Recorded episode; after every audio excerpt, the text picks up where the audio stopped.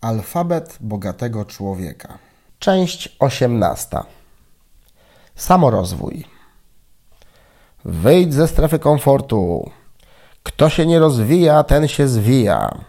Znasz te hasła? Ja też. Do pożygu. Bynajmniej nie dlatego, że są niesłuszne albo nieprawdziwe. Raczej dlatego, że są nadużywane, nadinterpretowane, przez co stały się pustymi sloganami. Ale po kolei.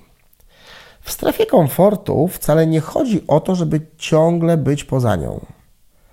Wręcz przeciwnie. Chodzi o robienie bardzo małych kroczków, które ją poszerzają.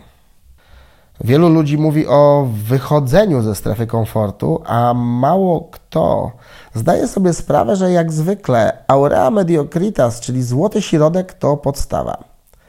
Zbyt gwałtowne, zbyt mocne, zbyt szybkie, zbyt dalekie i zbyt intensywne porzucenie swojego status quo, bo o to chodzi w przekraczaniu magicznej bariery strefy komfortu, wcale nie musi być rozwojowe może wręcz wrzucić cię w strefę, którą nazywamy strefą paniki.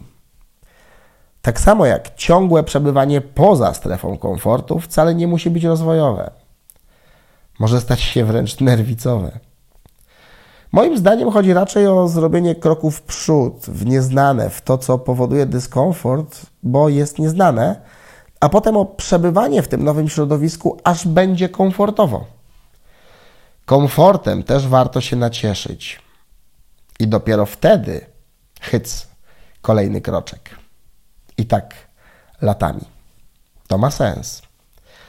Tak samo jak z drugim hasłem, kto się nie rozwija, ten się zwija. Bzdura. Kto się nie rozwija, ten się nie rozwija.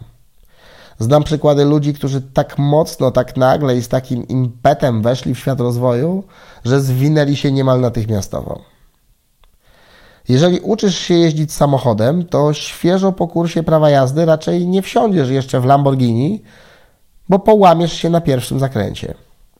Jeżeli pójdziesz na 15 szkoleń rozwojowych w jednym roku, to żadnej wiedzy nie zautomatyzujesz i w żadnej nie staniesz się ekspertem. Samorozwój to projekt na całe życie. W Twoim własnym tempie, w Twoim własnym czasie, z Twoją własną dynamiką. Nauczyłeś się pływać? To się tą umiejętnością naciesz i dopiero pójdź krok dalej. Wszedłem w świat rozwoju w 2007 roku. W 2009 zrobiłem pierwsze kursy NLP i dopadł mnie efekt Dunninga-Krugera. To zjawisko mówi o tym, że ludzie o niskich kwalifikacjach mają tendencję do zawyżania swoich kompetencji, podczas gdy ludzie wysoko wykwalifikowani mają skłonność do mówienia o sobie z nadmierną pokorą. Warto zrozumieć ten mechanizm, gdy myślimy o własnym rozwoju. Samorozwój to droga bez końca.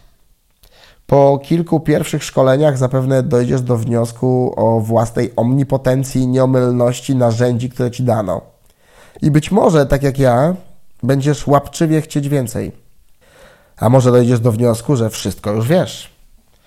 Obydwa podejścia to ślepe uliczki. Jeżeli zaczniesz czerpać zbyt łapczywie, to jest duża szansa, że się zamotasz i pogubisz. A jeżeli uznasz, że wiesz wszystko, to dość szybko przyjdzie kopniak od życia. Im szybciej przyjdzie, tym lepiej dla ciebie. Dopiero potem wrócisz do pokory i zrozumienia, że nie ma znaczenia, jak dużo już wiesz. Jest znacznie więcej tego, czego jeszcze nie wiesz, tylko na wszystko jest właściwy czas i właściwe miejsce. Gdy już zrozumiesz, jak wiele jeszcze nie wiesz, to już masz krok do przodu. Ja też miałem etap samozachwytu, kiedy sądziłem, że wiem już wszystko albo co najmniej bardzo wiele. I właśnie wtedy przyszedł brutalny kopniak od życia, który pozwolił mi zrozumieć, że wcale wiele nie wiem, a jest znacznie więcej kwestii, o których nawet nie wiem, że istnieją. Dziś mam poczucie, że na krzywej Dunninga-Krugera jestem w innym miejscu. Mam w sobie dużo pokory, dzięki której rozumiem, że im więcej wiem, tym bardziej mam świadomość, że jest jeszcze więcej kwestii, o których nie mam bladego pojęcia. Tyle, że wejście na kolejny poziom będzie możliwe dopiero wtedy, gdy na obecnym spędzę już wystarczająco dużo czasu, nabiorę dużo doświadczenia, pojawi się nieświadoma kompetencja, która stworzy przestrzeń na nowe. Ten efekt dotyczy każdego tematu, a zrozumienie go nazywamy nabraniem pokory. Po prostu rozwój to droga bez końca.